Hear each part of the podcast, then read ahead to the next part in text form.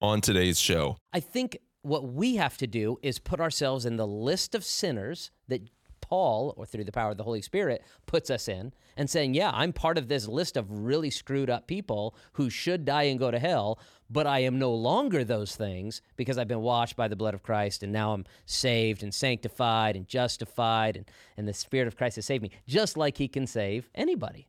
Stay tuned. Hey, listeners, the Radius Missiology Conference is coming up in June at Christ Covenant Church in Matthews, North Carolina. Now, we'll be there live podcasting like always, like we did last year, and we're excited for you to join us. We're giving away five live tickets for the event and also five live stream passes. That's an expensive value, especially for those live tickets, and we want to invite you to be a part of this event. They're just as serious about missiology as we are. As you know, we've talked about Radius International on the show a lot before. You can sign up for our giveaway. Go to missionspodcast.com slash radius22. That's missionspodcast.com slash radius22. And all you've got to do is drop your name and your email, and we'll let you know if you're the winner of one of five free live tickets or five free live streaming passes. We're excited to see you there, and thank you for your support of the show.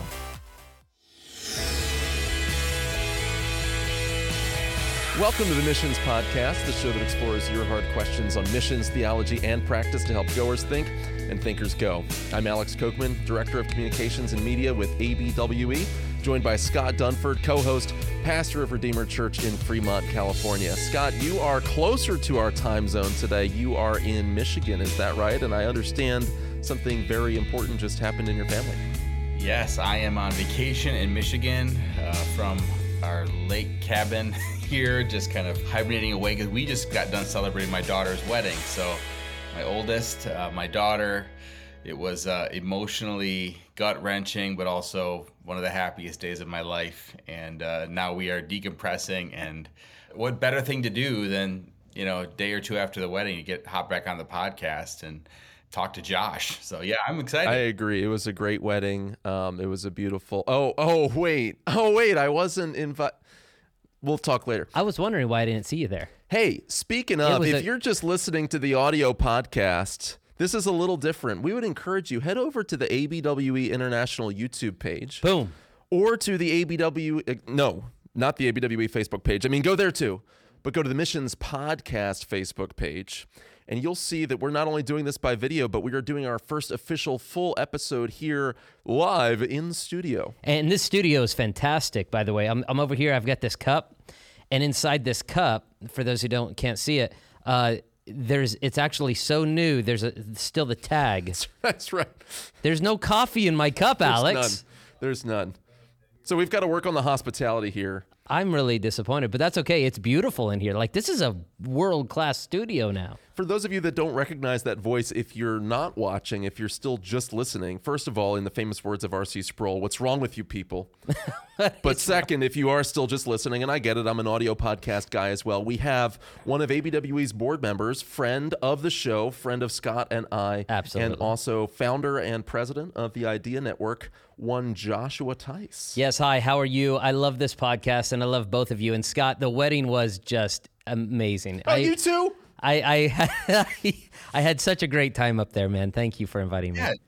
And, and ask Tito Alex about it. He loved it too. He was kind of I will. Uh, Tito is going to have some reckoning uh, to do with me afterwards. Tito is our producer. This show is produced by Tito Estevez, and uh, give him a round of applause right now. We're just we're so grateful for him. Seriously, it's awesome to be here in the studio, and we're grateful for him. But actually, we have an interview to do here today, and you have a plane to catch.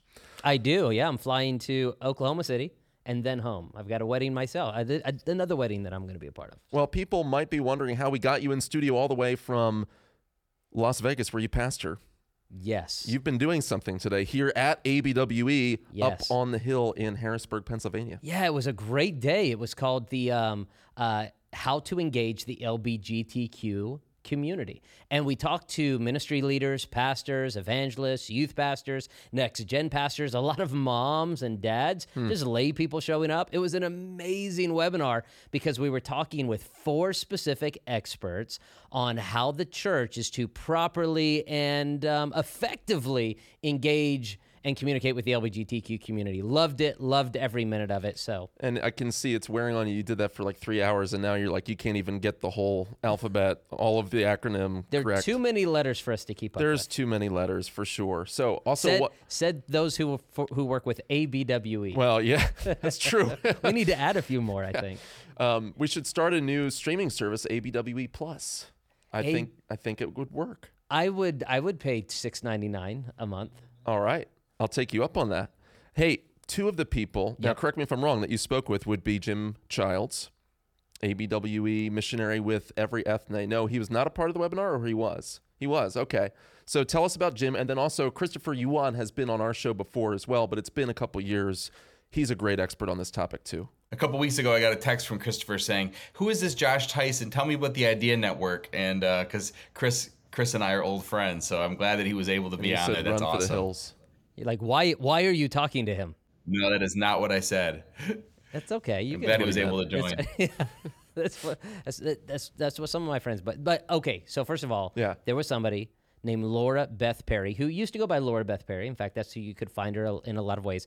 Um, but now goes by Laura Perry Smalts because she just got married last week. Anyway, she was our opening, and uh, it was a deeply emotional story about a young woman who never felt comfortable in her own body and believed herself to desire to be like one of the little boys and was actually encouraged to go that direction and became a transgendered man and lived that way for multiple years. Mm. And this is a story we've heard not for years ourselves, but many times over the last few years. But where her story turns is when God Himself breaks into her life mm. and makes her very uncomfortable with the fact that she has been in rebellion against her Creator. And she comes to know Jesus Christ as her Lord and Savior. And after she trusts Christ as her Savior, her journey of transition back to the way God created her mm. is miraculous, emotional, beautiful. I mean, it was it was emo- I'm sitting here in a studio and I'm getting emotional listening to Laura Perry Smalts on that. But Jim Childs, of course, our very own ABWE missionary, love Jim. He's been to Southern Hills. He's preached for our church. He does these uh, these um, web uh, seminars all over the country. And if you're a pastor listening to this and you have not taken advantage, you're crazy. You're crazy. You got to do it, and you got to book it out ahead of time because they're booked. Yeah. Um, but they're fantastic seminars. It's not just a one day preaching. He shares his story, yes, but within the three day seminar, you have an opportunity of your church members getting individually trained on how to reach their friends, coworkers, neighbors, relatives, nephews, nieces, uncles, aunts with the gospel of Jesus Christ in a very pointed way, but gr- uh, a truth filled, grace um, loved way. And he talked about truth without grace is mean, but grace without truth is meaningless. So powerful, Alex. Incredible. That's good. So I'm, I'm curious, Josh. You're in Las Vegas. I mean, I can share my stories from the Bay Area. I'm sure Alex has got his in York. But what are you hearing from pastors? You're leading this this idea network. You're talking to hundreds of pastors, if not thousands of pastors. What are you hearing from pastors on this topic? Are they nervous to engage? Are they uncertain how to engage? Are they afraid to say something? Are they afraid to stand up? Or, or do you find like they just don't know how to do it well? Uh, does it vary by region of the country? What are you hearing? What is, what's the scuttlebutt on the ground from the pastors that you're engaged with? So we live in a day of, I think, theological shifts and trends uh, in a lot of ways, and people questioning things that the church has taken very seriously for many many years and and there are conversations as it relates to uh, female roles in ministry egalitarianism questions that people are having about racial relations a lot of things that people are playing with and Yeah. toying with and having questions about and uh, and I think it's interesting now to watch because some of those who are, I guess I would say, more bold in their willingness to question historic positions of the church are now attempting to question the historic position of the church as it relates to gender, as it relates to sexuality, and the, what, what I would call the traditional biblical sexual ethic.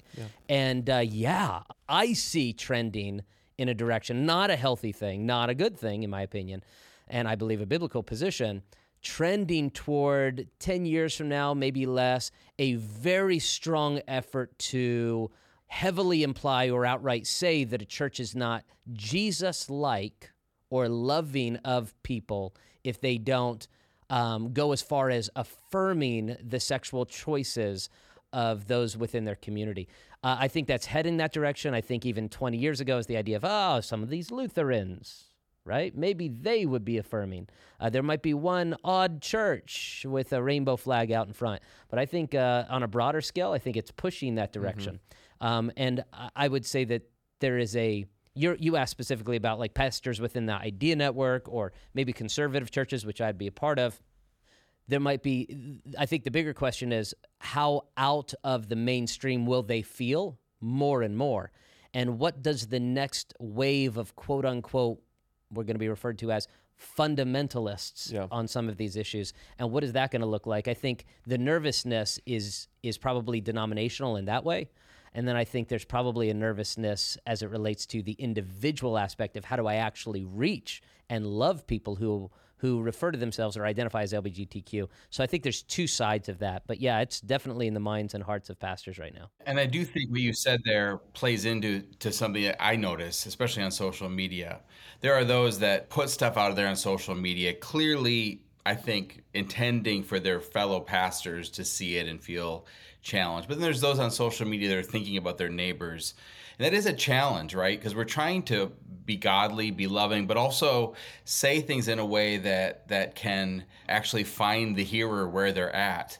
And and so how do you when you work with pastors on some of these things or even as you think about where you're at in your location in Las Vegas, how do you build that play with that tension between wanting to be bold and stating what Christian truth is, but also looking for ways to minister lovingly and carefully. And actually, you know, if you're if you're on social media with your neighbors, that they would see it and not go, "Hey, I'm writing Josh off," but I would actually have an opportunity to talk to them about the gospel, not just about political things.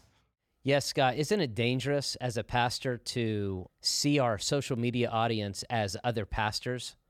Rather than the community that we're trying to reach with the gospel of Christ. So I personally know that if I tweet or post something that is specifically designed for a pastoral ear, oh man, I know exactly how to say it. And I also know that exact same statement is going to undermine six months of work I've I've done in personal evangelistic development and uh, with with somebody who I know is unsaved.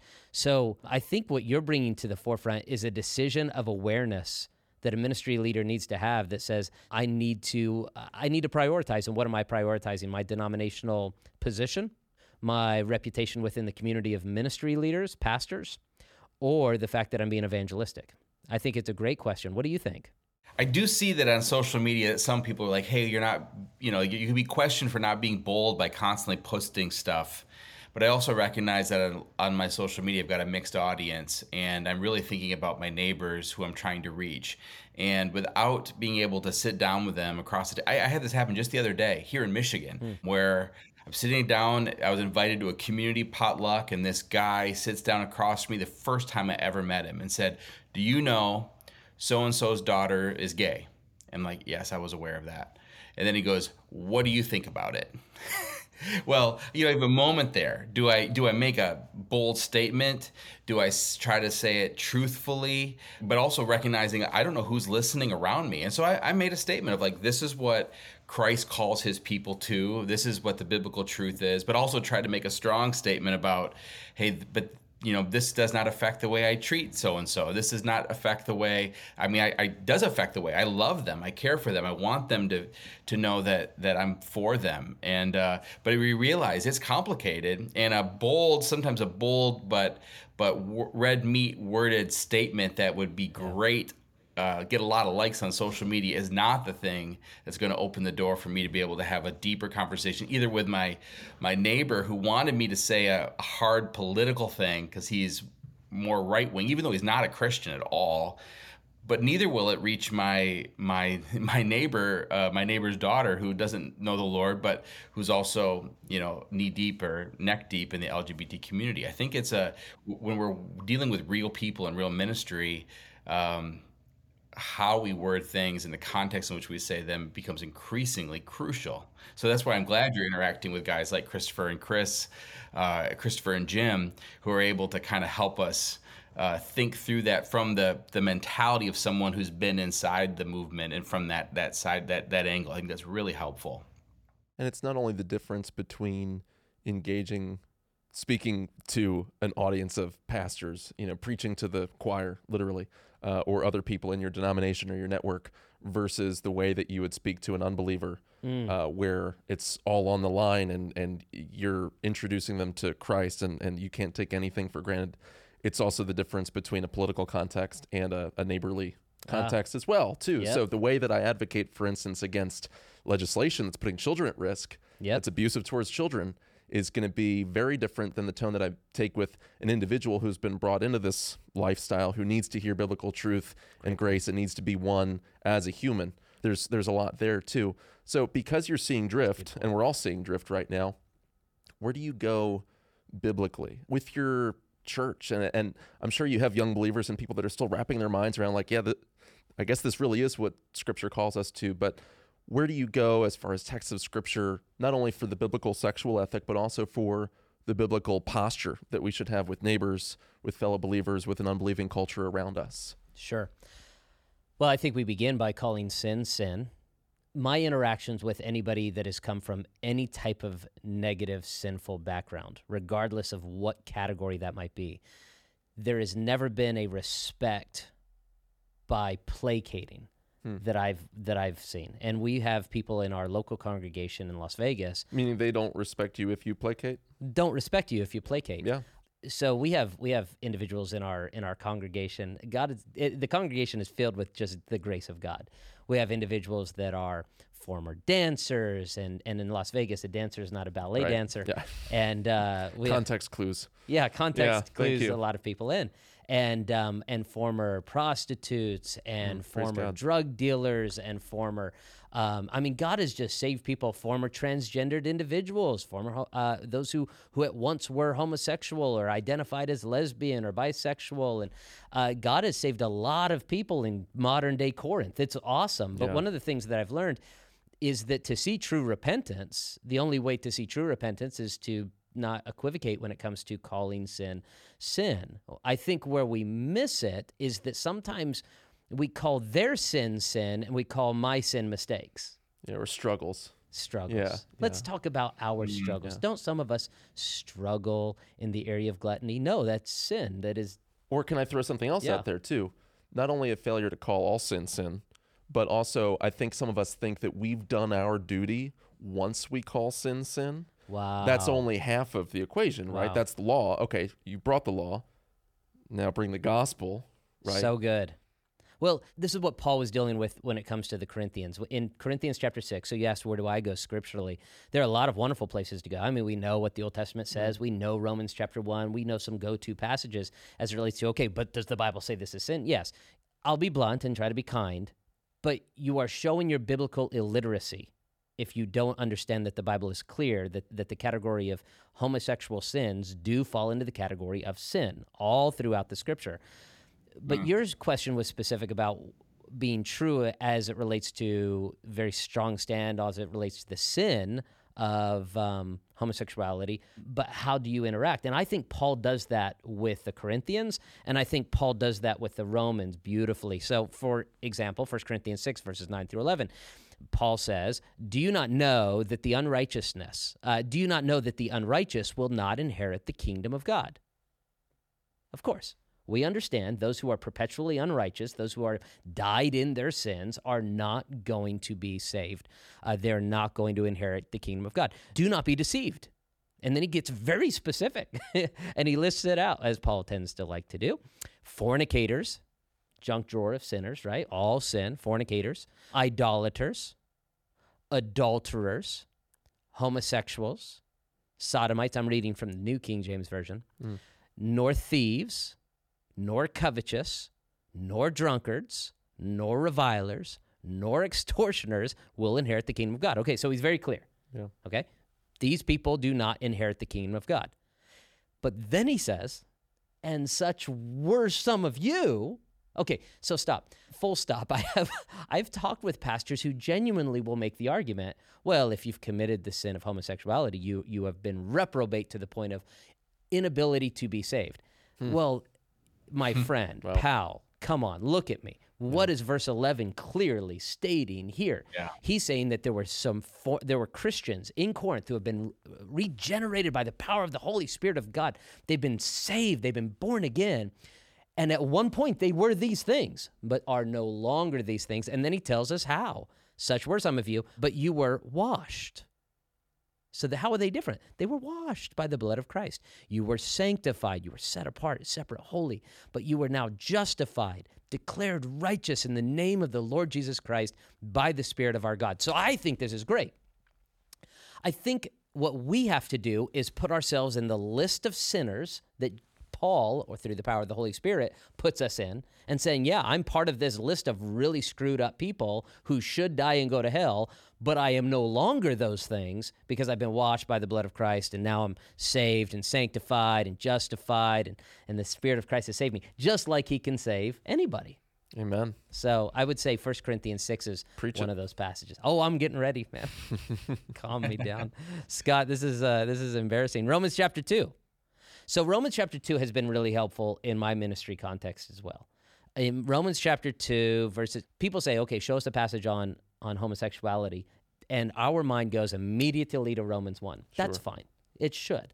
Uh, Romans chapter 1, 1, Paul is making an argument that he's going to finally get to in Romans chapter 3, and that is everybody's a sinner, deal with it, right? So he begins in Romans chapter 1 by saying, "Hey, all those Gentiles that you don't like, they're a bunch of wicked, nasty sinners. And everybody that is religious, uh, Jewish in this context, is saying, that's right, they are. They're a bunch of nasty people who do not know God and worship, you know, stones and, and Right. animals. And then Romans 2 comes along. Right. Right. Romans 2, this beautiful hinge point, and it says in verse 2 But we know that the judgment of God is according to truth against those who practice such things. We know, you can almost hear the, the vibrato in the voice, we know that God's judgment according to the truth against those who practice such things. Ugh, yuck. Verse 3 And do you think this, O man, you who judge those practicing such things and doing the same, that you will escape the judgment of God?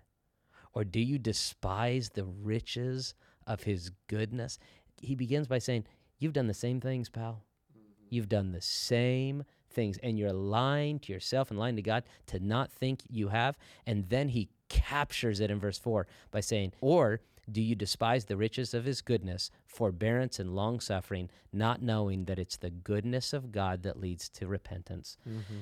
It was God's goodness that drew you to himself. And one of the stories that you see over and over repeated Christopher Yuan's story, Jim Child's story, Laura Beth Perry's story, my story.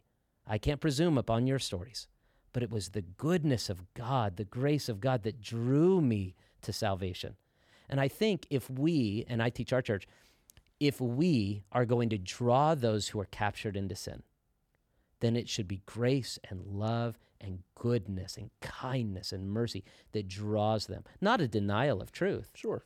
but goodness and grace and love that draws them. What do you think? Well, and Paul says in Romans 7, you know, the law of God is good. God's law is good. So it's not as though all of the truth telling isn't good, but there's there's not only the law of Christ, there's the spirit of Christ, there's the person of Christ, the goodness, the tenderness of Christ. And we know that nothing we do rhetorically is going to win someone because God has to give new life.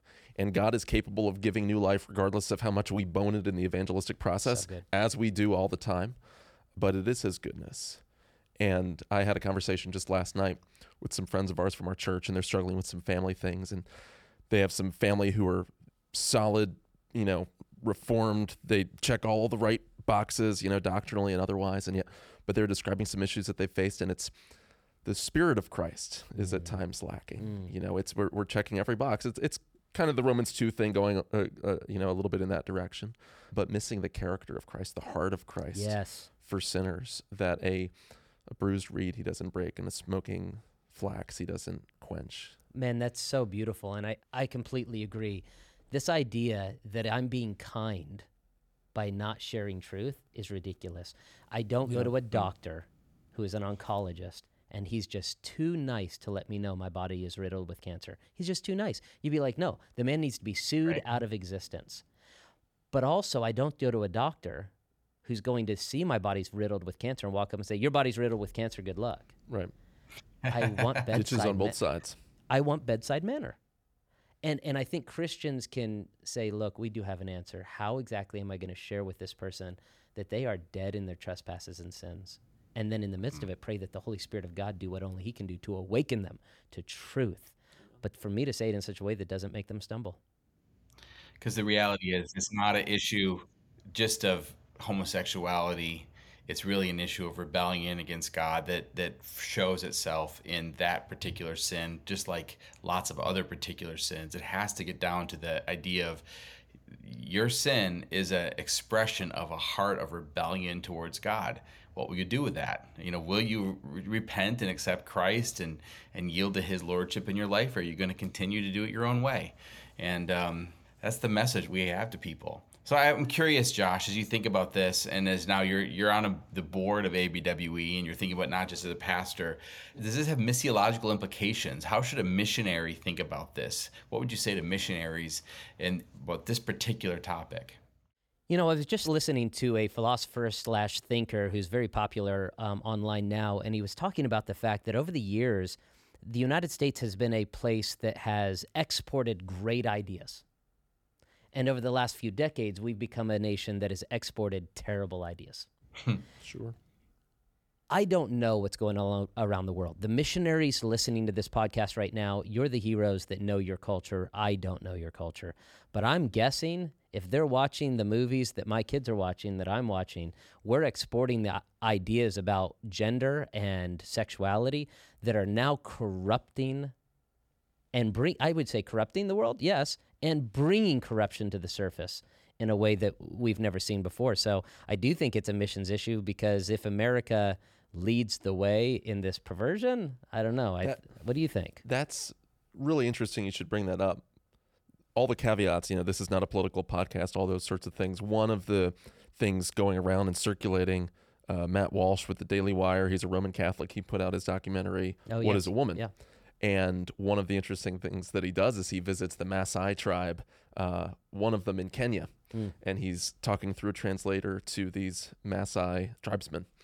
And you see that very same thing. Oh, this is America? If this is what's coming from America, I don't want any part of that. It, and it really is interesting. We we have conversations on different levels about racial reconciliation and those sorts of issues. And and there's been uh, some of the things that we've talked about on this show. There's such a pushback against any form of missions that's Western.